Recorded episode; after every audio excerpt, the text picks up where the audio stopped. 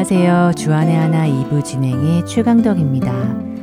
얼마 전 저는 팬인가 제자인가 라는 책을 읽게 되었습니다. 책을 읽는 내내 도전이 되는 말씀이 많았지만 그 중에 저자가 독자들에게 던진 네 가지 질문이 기억에 남았는데요. 저자는 이 네 가지 질문에 스스로 답을 해보면 나에게 예수님이 어떤 가치인지 그리고 무엇이 나에게서 예수님에 대한 사랑을 빼앗고 있는지 확인할 수 있다는 것이었습니다.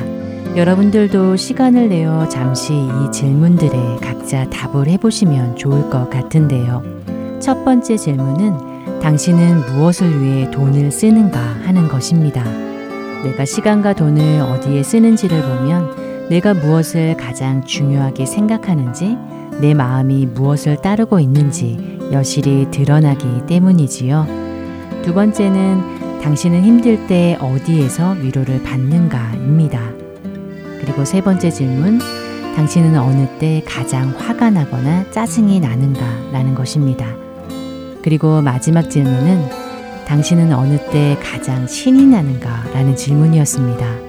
음, 어떠신가요? 여러분들은 이 질문에 어떤 대답이 떠오르시는지요?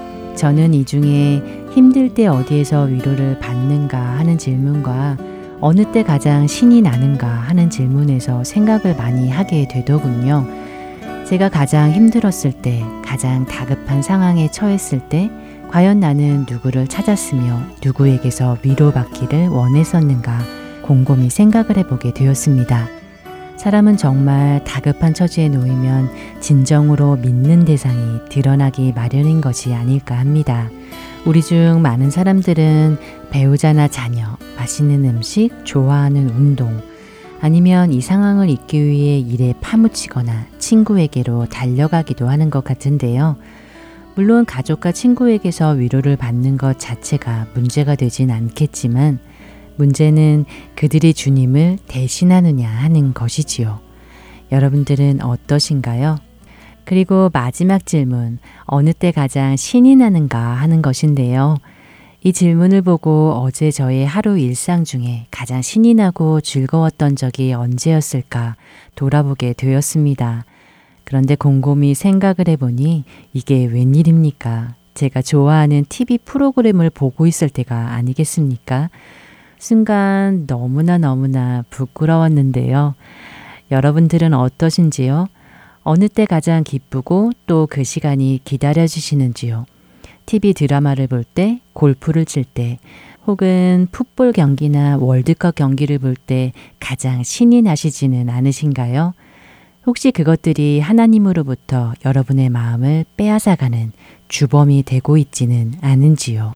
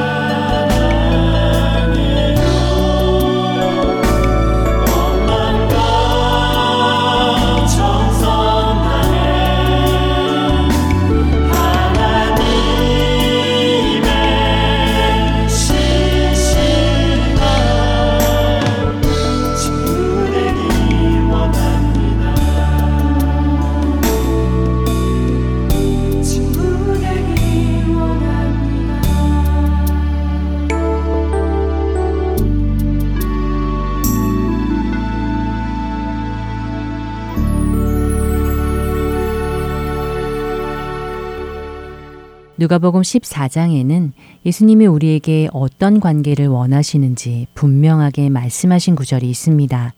누가복음 14장 25절에서 26절에 수많은 무리가 함께 갈새 예수께서 돌이키사 이르시되 물은 내게 오는 자가 자기 부모와 처자와 형제와 자매와 더욱이 자기 목숨까지 미워하지 아니하면 능히 내 제자가 되지 못하고 라고 말씀하십니다.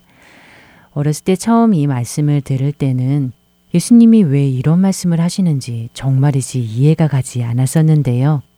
내 이웃을 내 몸과 같이 사랑하라고 하신 예수님이 가족을 미워하라니 이게 도대체 무슨 말인가요? 예수님을 따르려면 정말로 이들 모두를 미워해야 한다는 말일까요? 그러나 이 말은 부모님과 아내와 자식과 형제를 미워해야 한다는 말씀이 아니지요. 그런데 예수님은 왜 이런 과격한 표현을 쓰셨어야 했을까요? 이 구절을 현대인의 성경으로 보니 이렇게 해석을 하고 있더군요. 누구든지 내게 오는 자가 자기 부모와 아내와 자녀와 형제 자매, 심지어 자기 생명보다 나를 더 사랑하지 않으면 내 제자가 될 수 없다라고요. 즉 미워하다를 나를 더 사랑하다로 번역을 한 것입니다. 이 두 번역을 합하면 예수님이 무엇을 말씀하시는 것인지 더 이해가 갈 것 같습니다. 그러니까 그 무엇보다 예수님을 더 사랑하되 그 사랑하는 정도가 예수님을 사랑한 나머지 상대적으로 다른 모든 대상을 미워하는 것처럼 보일 정도여야 한다는 것입니다. 미워하다 라는 표현은 주님을 어느 정도까지 사랑해야 하는지 그 사랑의 정도를 말해주는 것이라고 할 수 있겠지요. 우리는 성경의 여러 곳에서 얼마나 하나님이 이 점을 강조하며 중요하게 생각하고 계시는지를 볼 수 있습니다. 나 외에 다른 신을 내게 두지 말라. 너를 위하여 우상을 만들지 말라. 그리고 마음을 다하고 목숨을 다하고 뜻을 다하여 주 너의 하나님을 사랑하라고 하시면서 이것이 그 어떤 계명보다 중요하게 지켜야 할 첫째 계명이라고까지 하시는데요. 하나님은 왜 이토록 자신에 대한 사랑을 강조하시면서 하나님 한 분만을 사랑하라고 하셨을까요? 사실 어렸을 때 저는 이런 하나님이 조금은 소유욕과 질투심이 심한 것이 아닌가 하는 생각이 들기도 했었거든요. 그러나 정말 그러실까요? 음, 이런 상상을 한번 해보면 어떨까요? 결혼한 부부가 이런 대화를 한다고 상상을 해보죠. 남편이 아내에게 말합니다. 여보, 나는 당신밖에 없어. 죽는 날까지 당신만을 사랑할 거야. 이 말을 듣고 감동한 아내가 이렇게 대답합니다. 나도 당신 너무너무 사랑해요. 평생 당신만을 위해 헌신할게요. 끝까지 그 사랑 변치 않을 거예요. 단, 딱 하나 조건이 있어요. 나의 사생활은 구속하지 말아주세요. 다른 남자와 계속해서 연애하는 것만은 인정해 주세요. 라고 말한다면 어떨까요? 그녀의 지갑을 열면 남편의 사진이 꽂혀 있지만, 그러나 남편의 사진 아래에 그동안 사귀었던 남자친구들의 사진들이 차례로 깔려 있습니다. 그리고 어느 날 그녀의 애인과 데이트를 하는 아내를 목격한 남편. 그의 마음이 어떻겠습니까? 어쩌면 이것이 우리들의 모습은 아닌지 모르겠습니다. 하나님을 사랑한다고 그분을 최우선에 놓는다고 하면서도 두 번째, 세 번째 자리에 내가 아직도 사랑하는 것들, 놓지 못하는 것들을 줄줄이 세워놓는 우리들.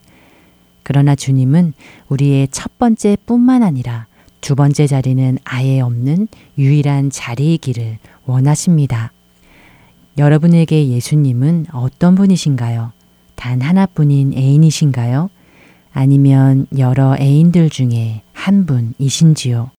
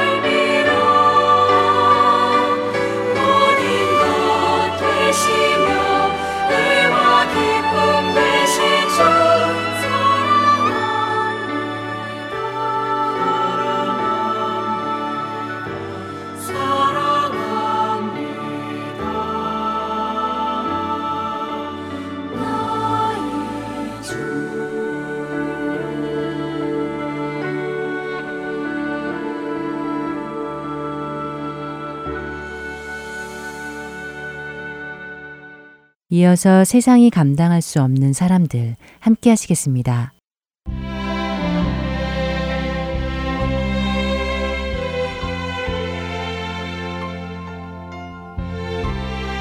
여러분 안녕하세요. 세상이 감당할 수 없는 사람들 진행의 강승규입니다. 때때로 구원의 확신이 있느냐는 질문을 받기도 합니다.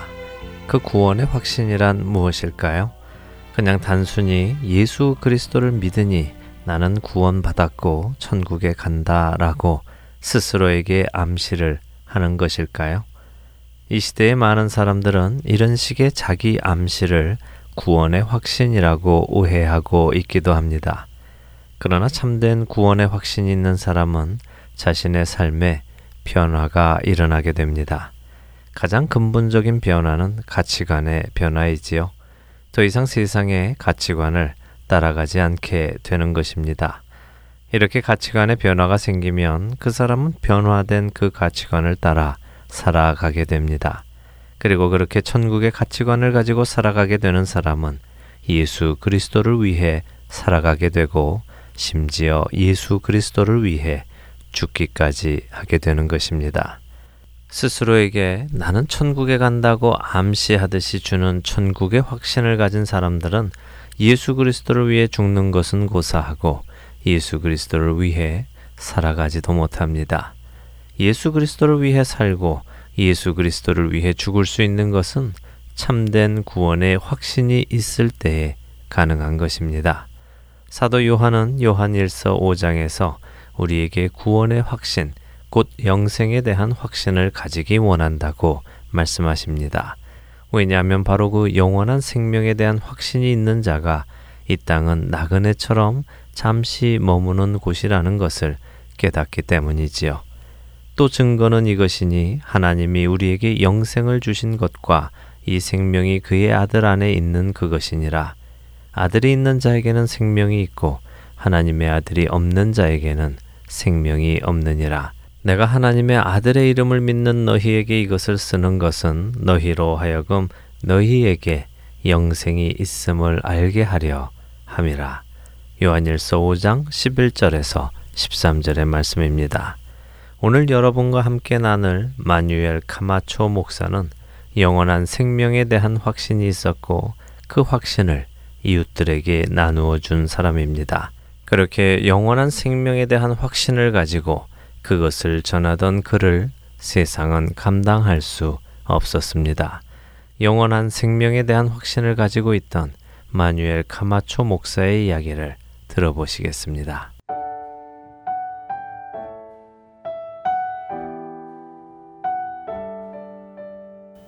안녕하세요. 저는 마뉴엘 카마초 목사의 아내 글로리아 카마초입니다.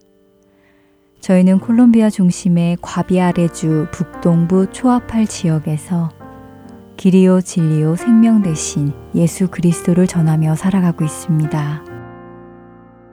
이곳은 사람이 많이 살고 있지 않는 시골 동네이지만 사람들은 폭력적이며 게릴라에 소속되어 무장 투쟁을 하는 사람들도 많은 곳입니다. 이 나라 콜롬비아의 살인율은 전 세계 최고의 수치를 가지고 있을 정도이지요. 물론 지난 2002년 이후로 게릴라들의 힘이 약해지며 그 살인율 수치가 절반으로 떨어졌습니다. 이것이 모두 하나님의 은혜입니다. 저희 역시 이 지역에서 예수 그리스도를 전하기 시작하자 지역에 많은 변화가 오기 시작했습니다. 사람들은 자신들이 몸담았던 게릴라 부대를 떠나기 시작했고 늘 서로 싸우던 사람들이 서로 사랑하기 시작했습니다. 이 작은 시골 마을의 저희 교회는 세례 교인이 60명이나 되었고 세례는 받지 않았지만 예배에 참석하며 그리스도를 배워나가는 새로운 신자가 30명이나 있지요. 하지만 바로 이런 이유로 우리는 게릴라 부대에게 늘 협박을 받고 있습니다. 사람들이 제 남편 카마초 목사의 설교와 전도로 변화되어 게릴라 부대의 힘이 약해지고 있기 때문이지요.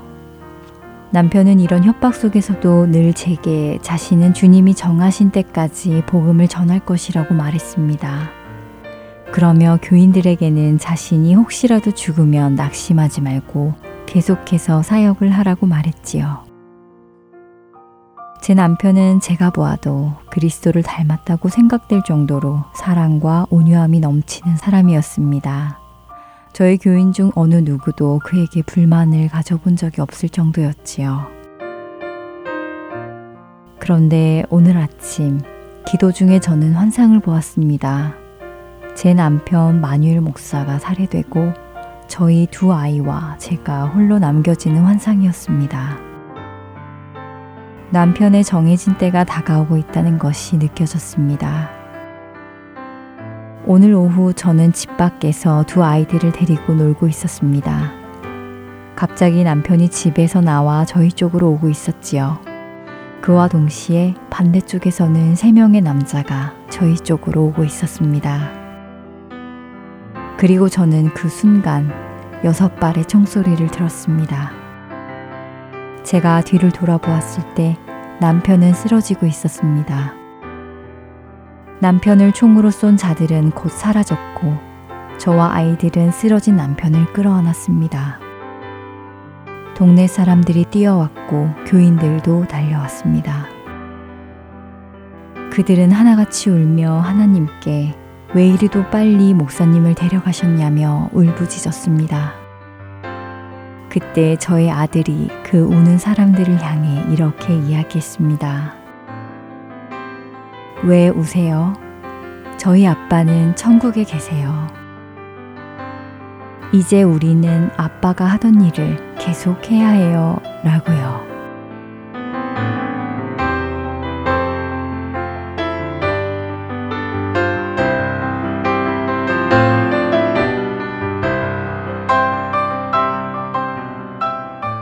2009년 9월 21일 마뉴엘 카마초 목사는 괴한들의 총에 맞아 33살의 짧은 생을 마쳤습니다. 하지만 그는 약속받은 영원한 생명에 대한 확신이 있었기에 늘 죽음을 준비하는 삶을 살았습니다. 그리고 그의 확신은 그의 아내뿐 아니라 그의 자녀들에게까지 전해졌습니다. 카마초 목사가 살해된 후 그 지역의 성도들은 전보다 더 열심히 신앙생활을 하기 시작했습니다. 왜냐하면 평소 카마초 목사가 성도들이 그리스도 안에서 성장해 나가는 것을 보기 원했기에 그들은 그의 그 소원을 들어주기 위해 그리스도 안에서 성장해 나가기로 결단한 것입니다. 한 사람의 영원한 생명에 대한 확신이 자신뿐 아니라 자신의 가족 그리고 이웃들에게까지 전달되었습니다. 영원한 생명에 대한 확신이 없이는 그리스도를 위해 살 수 없습니다. 그리스도를 위해 살 수 없는 자는 그리스도를 위해 죽을 수도 없습니다. 그리스도를 위해 사는 자를 세상은 감당할 수 없습니다. 세상이 감당할 수 없는 사람들 마치겠습니다.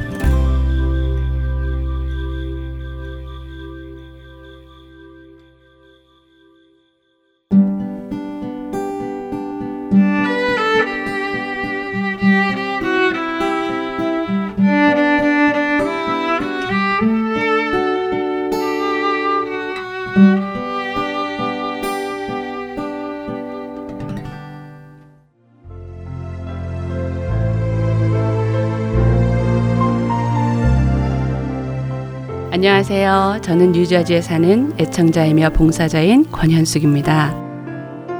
하나님께서 저를 하나님의 훈련 과정에 넣으시고 연단하실 때 제가 인생의 어두운 터널을 힘겹게 눈물로 걷고 있을 때 하나님께서는 복음 방송을 통해 하나님의 뜻을 말씀해 주셨고 위로해 주셨고 저를 다시 일으키셨습니다. 이 귀한 복음 전파 사역은 누군가의 기도와 후원 그리고 봉사로 이루어집니다. 저도 이제는 그 누군가가 되고 싶습니다. 기도와 후원 그리고 봉사로 이루어지는 복음 방송 사역에 동참하시고 싶으신 분은 전화번호 602-866-8999로 연락 주시기 바랍니다.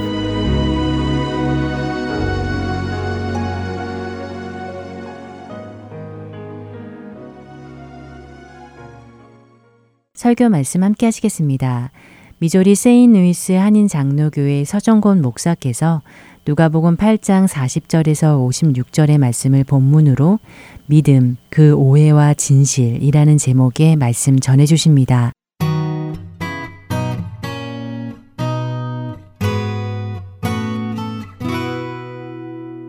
하나님의 말씀 누가복음 8장 40절에서부터 제가 봉독하겠습니다. 예수께서 돌아오심에 무리가 환영하니 이는 다 기다렸음이러라. 이에 회당장인 야이로라 하는 사람이 와서 예수의 발 아래에 엎드려 자기 집에 오시기를 강구하니 이는 자기에게 열두 살 된 외딸이 있어 죽어가미러라. 예수께서 가실 때 무리가 밀려들더라. 이에 열두 해를 혈루증으로 앓는 중에 아무에게도 고침을 받지 못하던 여자가 예수의 뒤로 와서 그의 옷가에 손을 대니 혈루증이 즉시 그쳤더라. 예수께서 이르시되 내게 손을 댄 자가 누구냐 하시니 다 아니라 할 때 베드로가 이르되 주여 무리가 밀려들어 미나이다. 예수께서 이르시되 내게 손을 댄 자가 있도다. 이는 내게서 능력이 나간 줄 알미로라 하신대 여자가 스스로 숨기지 못할 줄 알고 떨며 나와 엎드려 그 손댄 이유와 곧 나은 것을 모든 사람 앞에서 말하니 예수께서 이르시되 따라 네 믿음이 너를 구원하였으니 평안히 가라 하시더라. 아직 말씀하실 때 회당장의 집에서 사람이 와서 말하되 당신의 딸이 죽었나이다. 선생님을 더 괴롭게 하지 마소서 하거늘 예수께서 들으시고 이르시되 두려워하지 말고 믿기만 하라. 그리하면 딸이 구원을 얻으리라 하시고 그 집에 이르러 베드로와 요한과 야고보와 아이의 부모 외에는 함께 들어가기를 허락하지 아니하시니라. 모든 사람이 아이를 위하여 울며 통곡하며 예수께서 이르시되 울지 말라. 죽은 것이 아니라 잔다 하시니 그들이 그 죽은 것을 아는 거로 비웃더라. 예수께서 아이의 손을 잡고 불러 이르시되 아이야 일어나라 하시니 그 영이 돌아와 아이가 곧 일어나거늘 예수께서 먹을 것을 주라 명하시니 그 부모가 놀라는지라 예수께서 경고하사 이 일을 아무에게도 말하지 말라 하시니라. 아멘. 잠시 기도하겠습니다. 하나님 아버지, 예수님께서 육신의 몸을 입고 2000년 전에 이 땅을 살아가실 때 예수님께서 행하신 일, 예수님께서 말씀하신 그 목소리, 오늘 우리가 하나님의 말씀을 통해서 우리가 직접 듣습니다. 오늘 이 말씀이 우리에게 새로운 깨달음으로 다가오게 하여 주시고 예수님의 음성이 지금 우리에게 그 음성으로 우리 가슴 속에 다가오는 그런 귀한 체험들이 우리 안에 일어날 수 있도록 주님 인도하여 주시옵소서 예수님 이름으로 기도합니다. 아멘. 누가복음 8장에는 예수님의 네 가지 기적 사건이 기록되어 있는데 첫 번째는 예수님께서 풍랑이는 바다를 잠잠케 하시는 사건이고 두 번째 사건은 갈릴리 맞은편에 거라사인 땅으로 예수님께서 가셔서 거기에서 귀신을 쫓아내는 일을 하시는 사건이 기록되어 있습니다. 또 세 번째로 12년 혈루증으로 고생하는 여인의 혈루증을 예수님께서 고치시는 사건이 있습니다. 그 다음에 오늘 네 번째는 회당장 야이로의 딸이 죽었는데 그 죽은 딸을 살리시는 네 가지 사건이 기록되어 있습니다. 세 번째, 네 번째 사건이 함께 기록되어 있습니다. 예수님께서 야이로의 딸을 살리러 가는 위독하다는 얘기를 듣고 가는 중에 예수님께서 혈류증 걸린 여인을 고치시고 그 다음에 다시 간 그런 세 번째 기적과 네 번째 기적이 함께 있어서 본문을 봉독한 것입니다.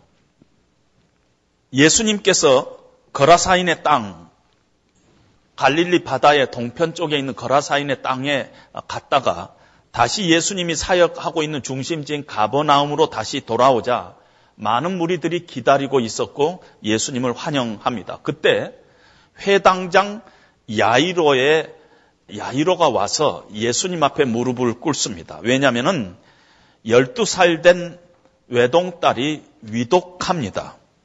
그래서 예수님께 청하러 회당장 야이로가 예수님 앞에 나옵니다.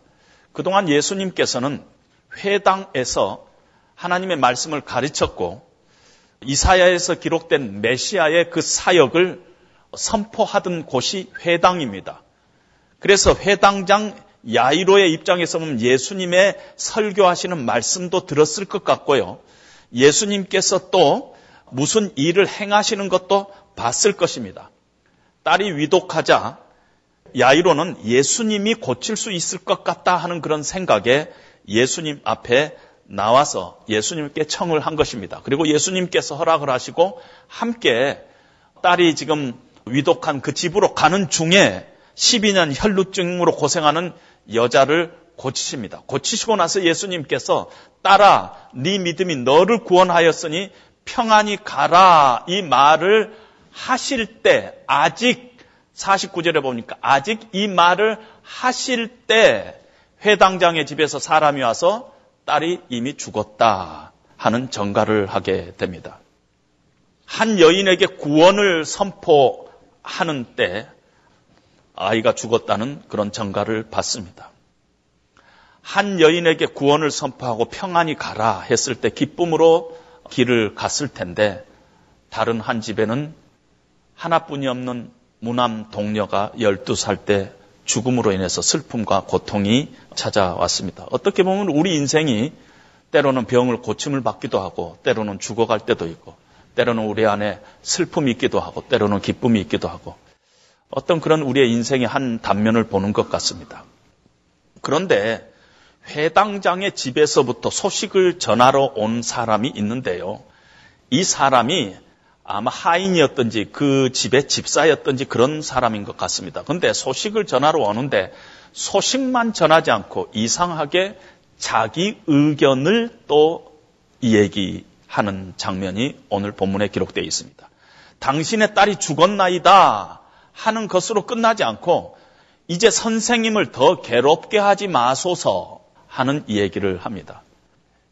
성경에는 야이로가 어떻게 대답했는가 하는 그런 부분이 나와 있지 않습니다. 죽은 야이로의 딸을 살리신 이 사건 가운데 성경은 묘하게 예수님과 소식을 갖고 온 사람만 말을 하고 있어요. 예수님이 말하고 두 사람밖에 말을 안 하는데 예수님이 말하고 소식을 갖고 온 사람만 말을 하고 있습니다. 당신의 딸이 죽었나이다. 선생님을 더 괴롭게 하지 마소서. 이렇게 얘기한다는 것입니다. 그걸 우선 놔두고요.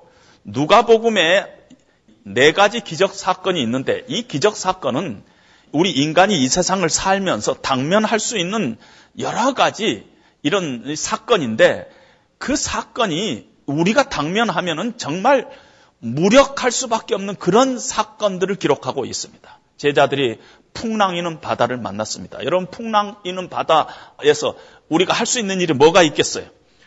요즘 이렇게 과학이 발달하는데 이 쓰나미가 생기고 지진이 터지면은 뭐 속수무책이잖아요. 인간이 무력해지잖아요.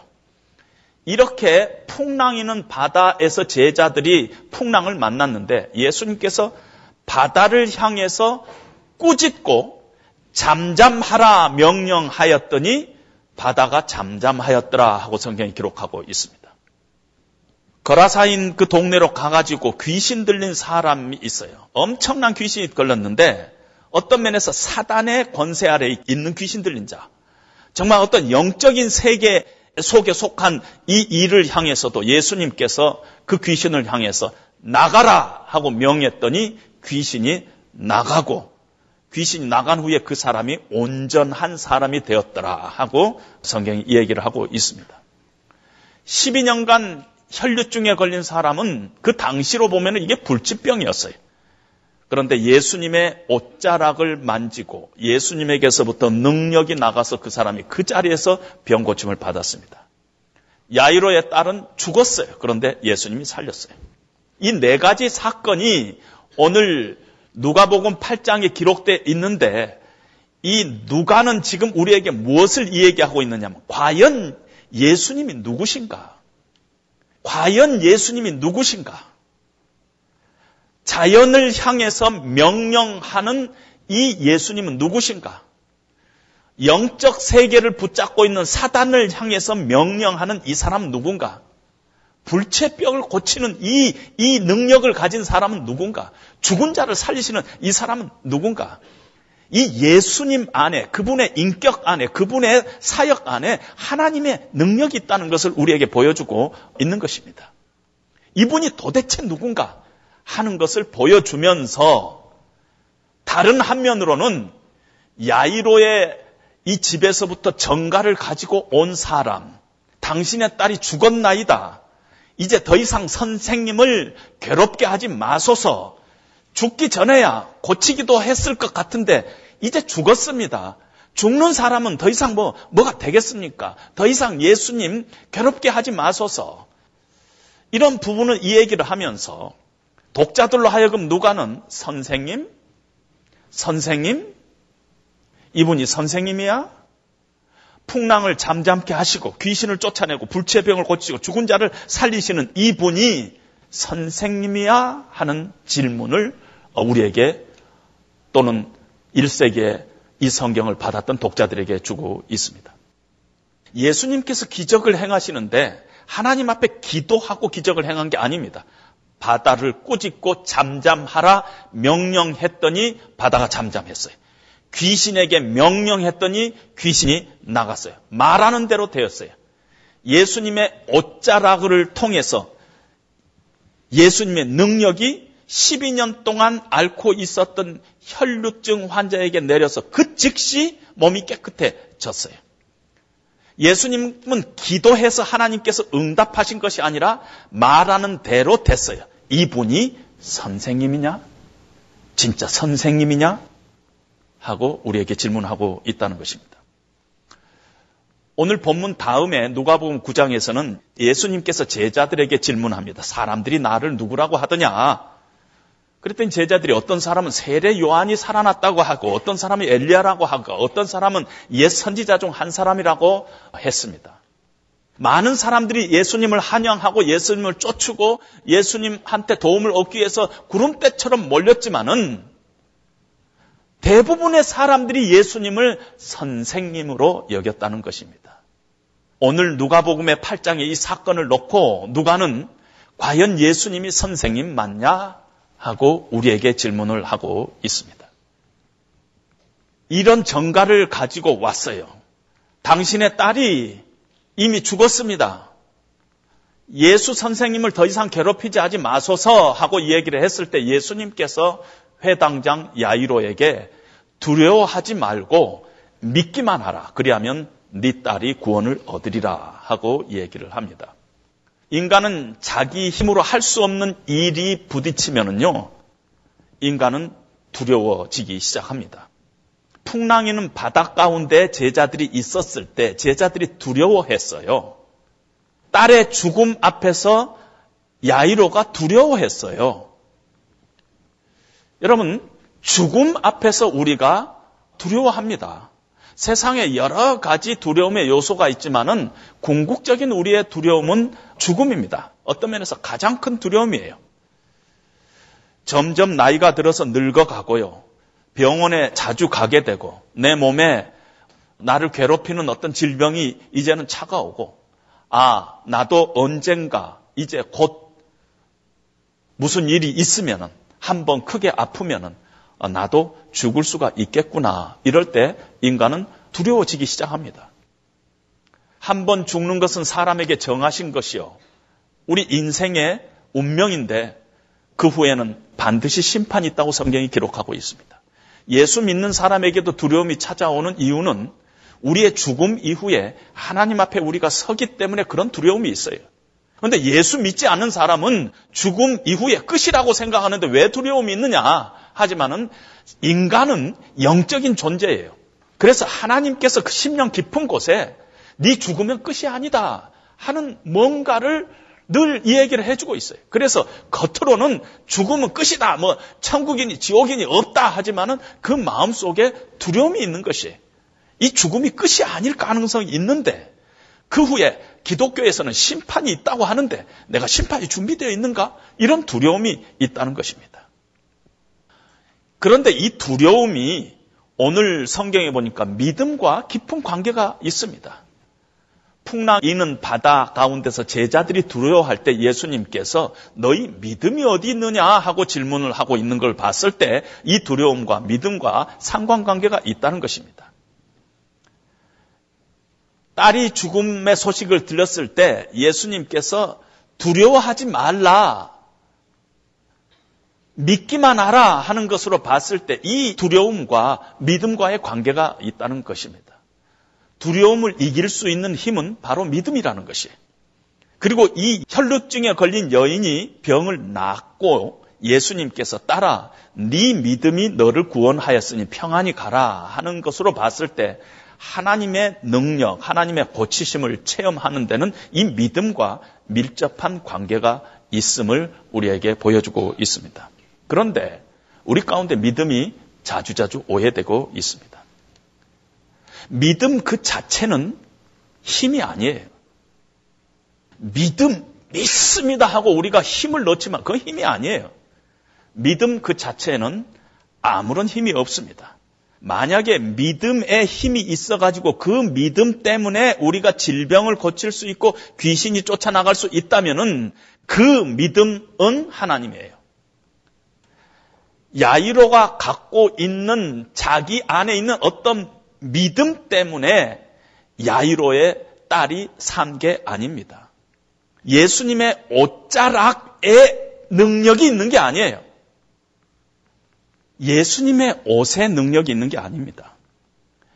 이 여인이 다가와서 만져서 나은 것도 아니에요. 능력은 예수님께 있는 것이에요.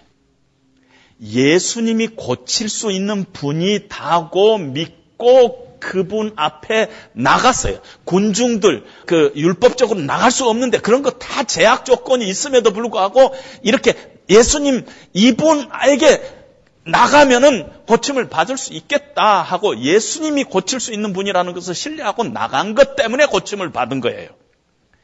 믿음은 믿음 그 자체가 중요한 것이 아니라 우리가 믿는 그 대상이 누구냐? 그거 중요한 것이. 믿음의 크기가 내 문제를 해결한 거 아니에요. 우리는 어느 때는 뭐 믿음이 강하면은 더 해결할 것 같고 의심 없이 믿으면 될 줄로 믿습니다. 뭐 이러는데 그거 다 엉터리예요. 야이로의 딸을 살리신 분은 예수님이에요. 다른 아무것도 야이로의 딸을 살리는데 영향이 된 게 아니라는 것입니다. 내 믿음이 크고 내 믿음이 완전해서 하나님께서 내 목소리를 듣고 하나님께서 능력을 베푸신 것이 아니라는 것입니다. 내 믿음에게 내 믿음의 능력이 있는 것이 아니에요. 내가 그분을 바라보는 그 믿음 때문에 하나님께서 그 믿음을 통해서 하나님의 능력을 우리에게 보여주신다는 것입니다. 믿음은 하나님을 떠나서 존재하는 것이 아닙니다.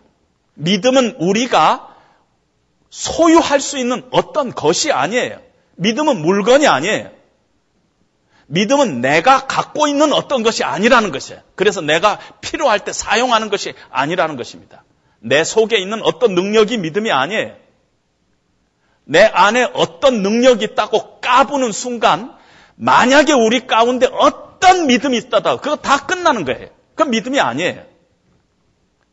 믿음은 하나님을 믿는 것이에요. 하나님을 신뢰하는 것이에요. 하나님에 대한 신뢰가 믿음이에요. 우리 심령에서 흘러나오는 하나님을 향한 간절한 눈초리가 믿음이에요. 그래서 믿음은 늘 현재적이에요. 내가 과거에 이렇게 내 안에 쌓아둔 어떤 믿음을 행사하는 것이 아니라 지금 현재적이에요. 지금 현재 내가 하나님을 어떻게 신뢰하고 그 하나님 앞에 어떤 자세로 나가느냐. 이것이 믿음의 실존이라는 것입니다. 내 믿음이 아니라 내가 그분을 바라보는 그 믿음, 하나님의 아들을 바라보는 그 믿음 때문에 하나님께서 우리의 기도를 들으신다는 것입니다. 따라서 기독교에서 믿음이라고 이렇게 하지만은 진짜 하나님이 말하는 믿음이 아닌 경우가 너무 많아요. 그냥 종교적인 영역의 믿음일 가능성이 많아요. 만약에 믿음의 어떤 힘을 강조하고 우리가 믿는 대상을 강조하고 어떤 믿음의 힘을 강조하면 그건 종교지 기독교 아닙니다. 말은 기독교 같이 하지만은 기독교 아니에요. 뭐 이상한 집회들 대부분 그렇잖아요. 그 기독교 아니에요. 믿기만 하면은 무엇이든지 할 수 있다. 그건 기독교 아니에요. 그건 종교예요. 믿음은 믿음의 힘이 아니에요. 믿음의 대상이 누구냐? 내가 누구를 믿느냐? 저분이 누군가를 아는 것. 그래서 그 분을 신뢰해 가는 것. 그것이 믿음이라는 것이에요. 예수님께서 야이로에게 두려워하지 말고 믿기만 하라. 그랬을 때, 네 믿음의 힘을 믿으라. 이 말이 아니에요.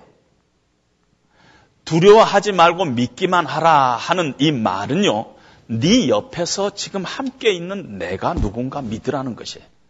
네 옆에 있는 내가 누군가 그걸 믿으라는 것이에요. 나를 신뢰하라는 것이에요. 네 소원을 믿는 게 아니라 내가 누군가를 믿으라는 것이에요. 그래서 우리가 믿음을 이야기할 때 늘 믿음이 대상이 누군가 그 대상을 향한 우리의 간절한 눈초리, 우리의 신뢰 이걸 가지고 믿음을 이야기하지 내가 갖고 있는 믿음의 크기나 내가 갖고 있는 믿음의 강함이나 이런 걸 이야기하는 순간 이미 믿음은 믿음에서 떠나서 종교로 타락해 버리는 것입니다. 히브리서 10장 19절에 보면은 그러므로 형제들아 우리가 예수의 피를 힘입어 성소에 들어갈 담력을 얻었나니 그 길은 우리를 위하여 휘장 가운데로 열어놓으신 새로운 상길이요 휘장은 곧 그의 육체니라. 그러니 이제는 참 마음과 온전한 믿음으로 하나님께 나아가자. 하나님께 나아가는 이 믿음의 도리, 이 근거는 예수님이에요. 우리의 대제사장, 우리를 위하여 십자가에 피 흘려 죽으신 그산 제물, 영원한 제사를 우리를 위해서 드리신 그 예수님 때문에 우리가 이제는 그 예수님 붙잡고 믿음으로 하나님 앞에 나아가자. 우리의 믿는 도리의 사도이시고 대제사장인 예수님을 바라보자. 그것이 히브리서의 내용인 것입니다. 우리의 죄를 위하여 십자가에서 우리 죄를 담당하시고 피 흘려 죽으신 그 예수님, 그분이 우리의 믿음의 내용이 된다는 것이에요. 그 내용 붙잡고 하나님 앞에 우리가 나가는 것이 믿음이라는 것이에요. 따라서 기독교의 본질은 예수님이에요. 내 믿음이 아니라 예수님이에요. 예수님을 통해서 우리가 하나님 앞에 나가는 것이 예수님을 통해서 우리가 능력받고 예수님을 통해서 우리가 어느 때는 병 고침도 받고 예수님을 통해서 우리가 구원함을 받는 것입니다. 우리의 대제사장이신 예수님을 믿는 것이 우리의 믿음이라는 것입니다. 야이로야, 네 옆에서 지금 말하고 있는 내가 누군지 알고 나를 믿어라. 그리하면은 네 딸이 구원을 얻으리라. 이 말이라는 것이에요. 그래서 믿음은 무조건 믿는 게 아니에요. 지식을 바탕으로 하고 있어요. 예수님이 누구신가? 예수님께서 어떤 일을 하셨는가? 예수님을 계시하는 것이 하나님 말씀뿐이에요. 이 세상에는 하나님 말씀 안에 예수님이 어떤 분이시고 예수님이 이 땅에 어떤 일을 하셨고 이 땅에 오셔서 예수님의 그 인격과 삶과 사역들을 이야기하고 있는 것입니다. 그래서 로마서에서는 믿음은 들음에서 나며 들음은 그리스도의 말씀으로 말미암느니라 하는 이유가 이 하나님의 말씀 안에 예수님을 계시하고 있기 때문에 말씀 안에서 예수님을 만나고 예수님을 체험하고 예수님이 어떤 분인가를 알아, 알아가기 때문에 그 안에 믿음의 대상이 바로 예수님이 성경 말씀을 통해서 우리에게 하나님께서 알려주시기 때문에 믿음은 들음에서 나며 들음은 그리스도의 말씀으로 말미암느니라 하고 얘기를 하는 것입니다. 때로는 우리가 믿음이 약해졌다 이런 표현을 합니다. 마치 내 안에 어떤 강한 믿음을 갖고 있었는데 내가 그 강한 믿음이 어느 틈에 좀 약해졌다. 이렇게 우리가 생각하면서 믿음이 약해졌다. 이렇게 표현을 합니다. 여러분, 우리가 두려워하고요. 믿음이 약해진 것은요. 믿음의 대상이신 예수님을 놓쳤을 때 오는 현상이에요. 우리의 믿음의 대상이신 예수님을 놓쳤을 때 오는 현상이 두려움과 믿음이 약해지는 것입니다. 마치 마태복음 14장에 보면은 갈릴리 바다에서 예수님께서 베드로 보고 오라고 얘기했어요. 예수님만 딱 focusing 해가지고 베드로가 그냥 물 위에서 걸었어요. 잠시. 기적적인 일이 일어났어요. 그런데 잠시 걷다가 아 옆에 파도가 막 있는 것을 보고 갑자기 무서워졌더니 물에 퐁 빠진 것입니다. 예수님을 focusing 하다가 갑자기 옆에 파도를 봤어요. 그러자 두려움이 생기고 그래서 실패한 것입니다. 두려움은 결국은 예수님과의 교제가 약해진 것 때문에 생기는 것이 오는 거예요. 예수님 안에 철저하게 우리의 믿음의 닻을 못 내리고 있을 때 우리 안에 두려움이 찾아오는 것입니다. 예수님만 focusing 하는데 그 길에서 벗어났을 때 우리에게 두려움도 찾아오고 염려도 찾아오고 걱정도 찾아오는 것입니다. 가나안 땅을 들어갈 때 하나님의 언약계가 이스라엘 백성들 앞서 2000 cubit 앞에서 하나님의 언약계가 움직였어요. 지금 거리로 하면 0.5마일 정도 앞에 하나님의 언약계가 움직이고 있어요. 잠시 한눈 팔면은 없어질 거리. 잠시 한눈 파면 어디로 갔는가 모를 그 거리에 하나님의 언약계는 늘 있다는 것입니다. 우리가 믿음이 약해지는 것은 우리의 신앙생활에서 예수님을 포커싱하지 못하고 언젠가 다른 것을 이렇게 왔다 갔다 했을 때, 내 믿는 대상이 다른 것에 왔다 갔다 우리 안에 찾아오는 것이 두려움이, 염려가, 걱정이 그때 찾아오는 것입니다. 예수님께서 야이로에게 내가 네 옆에 있다. 나만 바라보라. 그리야 하면은 네 딸이 구원을 얻을 것이다. 이 말을 지금 하고 있는 것입니다. 죽었다는 소식을 듣고 예수님과 함께 야이로가 집에 도착했더니 벌써 아이의 죽음을 놓고 울고 통곡하고 있었습니다. 유대 그 관습에 보면은 누가 이 상을 당하면은 피리 부는 사람 두 명하고 곡하는 여자 한 명, 세 명은 기본적으로 고용을 합니다. 그래서 유족들을 대신해 가지고 온 집안이 떠나러 가도록 크게 울어주는 사람이 있어요. 이미 울고 통곡하고 있었다는 것은 이미 그 주변의 사람들에게 다 야이로의 딸이 죽었다는 소식 때문에 이미 울고 있는 것입니다. 그럴 때 예수님께서 울지 마라. 죽는 것이 아니라 잔다. 이렇게 얘기를 합니다. 그럴 때 거기에 있던 사람들이, 무리들이 비웃었다 하고 성경 얘기하고 있어요. 맞습니다. 비웃어야죠. 비웃어야 맞죠. 우리 예수를 안 믿는 사람들은 우리도 예수 안 믿을 때 똑같았지만은 예수 믿지 않는 사람들이 갖고 있는 어떤 세계관이 있어요. 우리의 세계가 있어요. 확실히 우리가 믿는 세계가 있어요. 그 세계에 지금 붙잡혀 있는데 하나님께서 이 역사 속에 들어와서 예수님께서 이 역사 속에 들어와서 새로운 역사를 가지고 새로운 세계를 가지고 들어와서 그 세계를 그들에게 이렇게 보여주고 있는 것이에요. 우리에게도 보여주고 있는 그것이 하나님의 나라라는 세계예요. 다른 세계를 우리에게 보여줬어요. 그 세계는 어떤 세계냐면은 성도의 죽음은 죽는 것이 아니라 잔다 하는 거예요. 주 안에서 죽는 자가 복되도다. 이런 세계예요. 아, 죽으면은 애곡하고 슬퍼하는데 복되도다. 주 안에서 죽은 자는 죽는 것이 아니라 잔다. 언젠가 깨난다.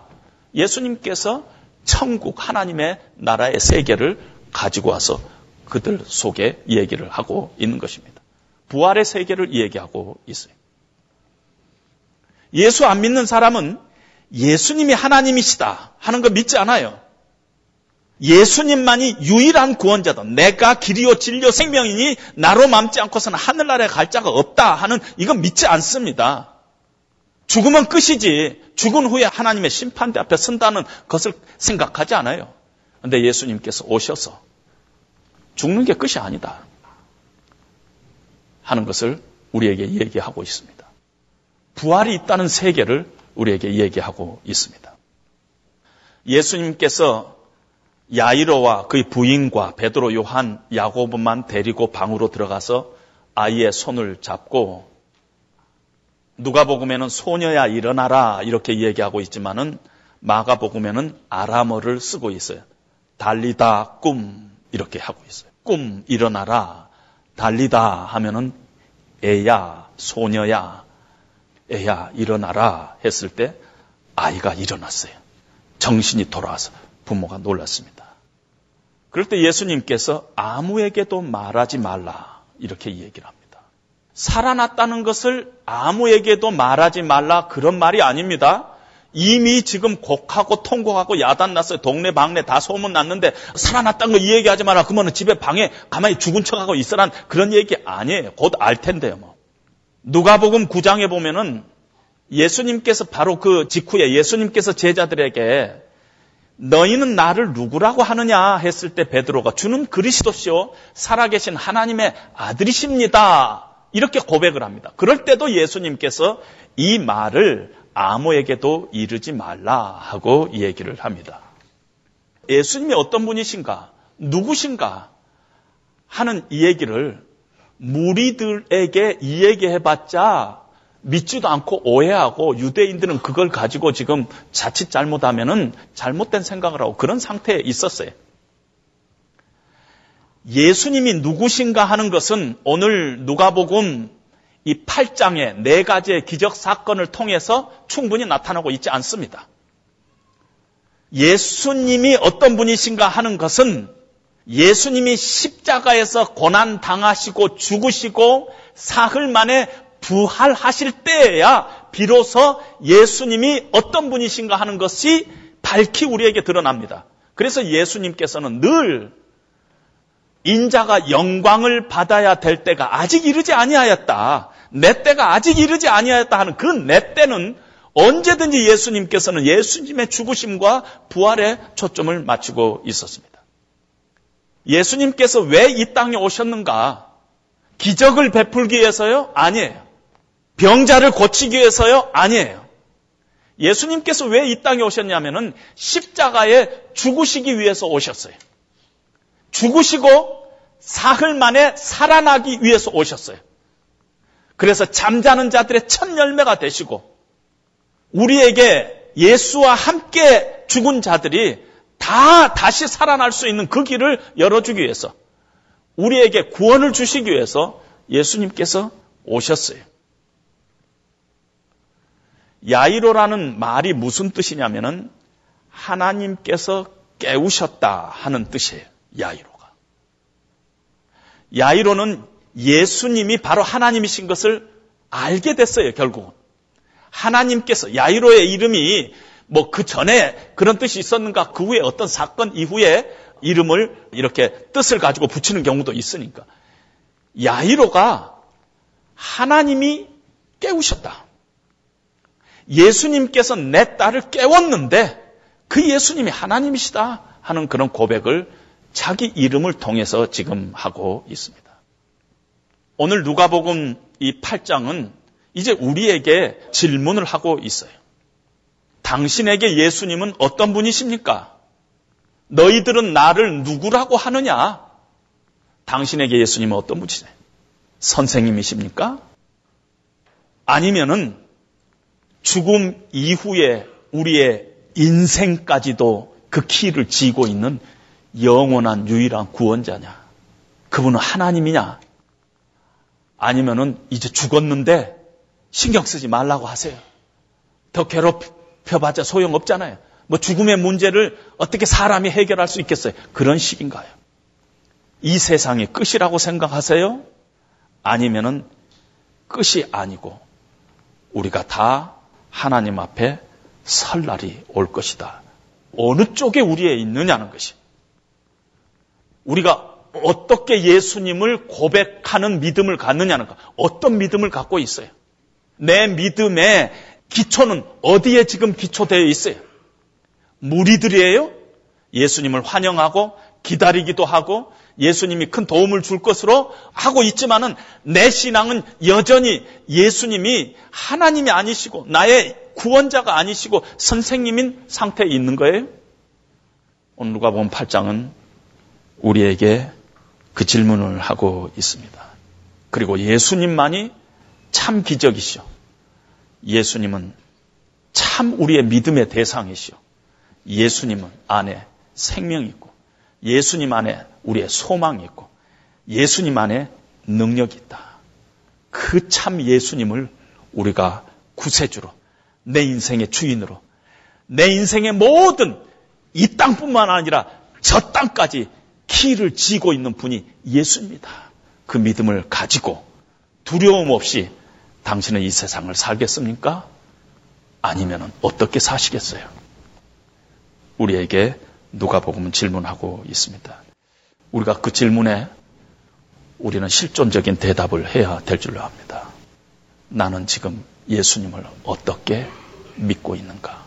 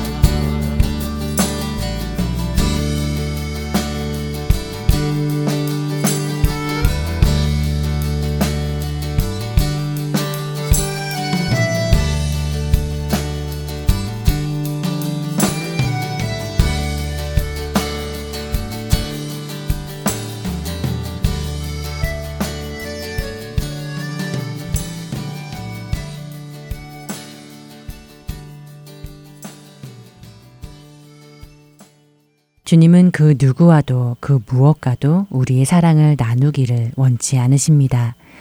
주님은 우리의 돈, 직업, 꿈, 심지어 우리의 가족들과도 우리를 공유하기를 원하지 않으십니다.